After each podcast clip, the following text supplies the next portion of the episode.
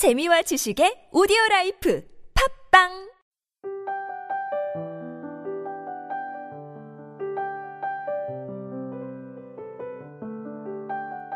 운명은 시시때때로 찾아오지 않는다.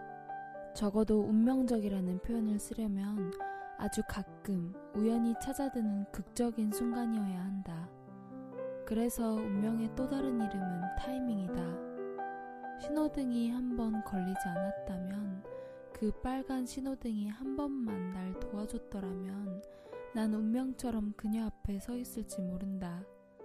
내 첫사랑은 늘 그 거지 같은 타이밍에 발목 잡혔다. 그러나 운명은 그리고 타이밍은 그저 찾아드는 우연이 아니다. 간절함을 향한 숱한 선택들이 만들어내는 기적 같은 순간이다. 주저없는 포기와 망설임 없는 결정들이 타이밍을 만든다. 그 녀석이 더 간절했고 난 더 용기를 냈어야 했다. 나빴던 건 신호등이 아니라 타이밍이 아니라 내 수많은 망설임들이었다. 응답하라 1988 정원의 독백 중에서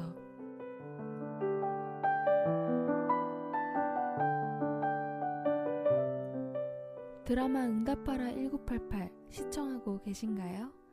음, 저는 완전 팬인데요.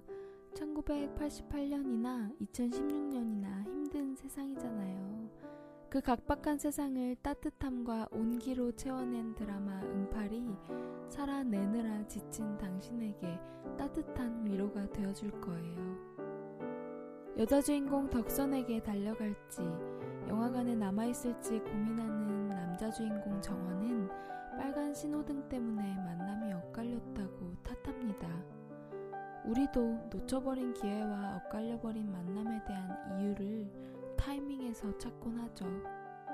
다른 핑계를 대는 것이 마음의 부담을 덜어내는 가장 편리한 방법이니까요. 하지만 올해는 용기 내는 여러분이 되셨으면 해요. 그저 바라만 볼 뿐 발만 동동 구르고 계신가요? 붙잡고 싶은데 점점 옅어져 가는 인연이 지금 그대 눈앞에 있나요? 붙잡으세요. 용기 내세요. 자기가 내린 선택이 자신의 책임 하에 있도록 운명을 마음 안으로 끌어와 주세요. 인생은 타이밍이 아니라 간절함, 그리고 망설이지 않는 행동력이니까요.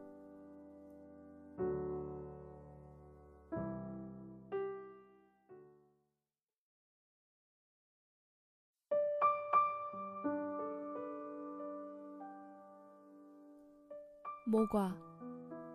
서안나. 먹지는 못하고 바라만 보다가 바라만 보며 향기만 맡다. 충치처럼 꺼멓게 썩어버리는 그런 첫사랑이 내게도 있었지.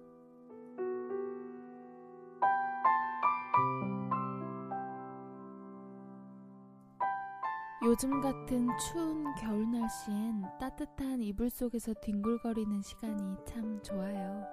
저는 이불 옆에 딸기를 놓고 꼭지를 똑똑 떼어내어 입안에 넣고 오물거리는 걸 좋아합니다.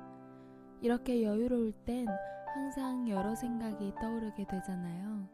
이 시간 그저 나로서 온전히 존재하고 싶은데 왜 그렇게 되줍지 못했던 말들이 떠오르고 놓쳐버린 사람들이 떠오르는지. 그러다 시간을 거슬러 첫사랑의 기억이 닿을 때쯤 딸기 먹는 것조차 잊어버리고 추억에 잠겨버리게 되네요. 여러분의 첫사랑은 어떠했나요? 서툴렀던 어린 시절 그저 바라봐야 했던 첫사랑의 기억이 사무칩니다. 대강당 2층 창문에서 그 아이를 몰래 내려다보던 그 설렘. 긴 복도 끝에서부터 마주보며 걸어오다가 싱긋 웃으며 인사를 건네던 그 향기, 그 사람의 눈빛, 무심코 건넨 말 속의 따스함. 하지만 첫사랑의 향기가 이토록 짙게 남아있는 건 그때의 순수하고 혹은 초라하기도 했던 자신에 대한 그리움 때문이라고 생각해요. 덮고 있던 이불을 뒤집어 쓰고 소리 지를 만큼 부끄러웠던 그 시절의 내가 부럽기도 하고 그립고 아련하네요. 설마 그때보다 순수하지 못한 지금의 모습을 자책하고 계신 건 아니죠? 에이, 그때의 서툰 모습을 조금 벗어낸 당신도 예쁜걸요. 지금까지 기획과 제작의 타치, 주책녀, 저는 감성을 전하는 여자 감전이었습니다.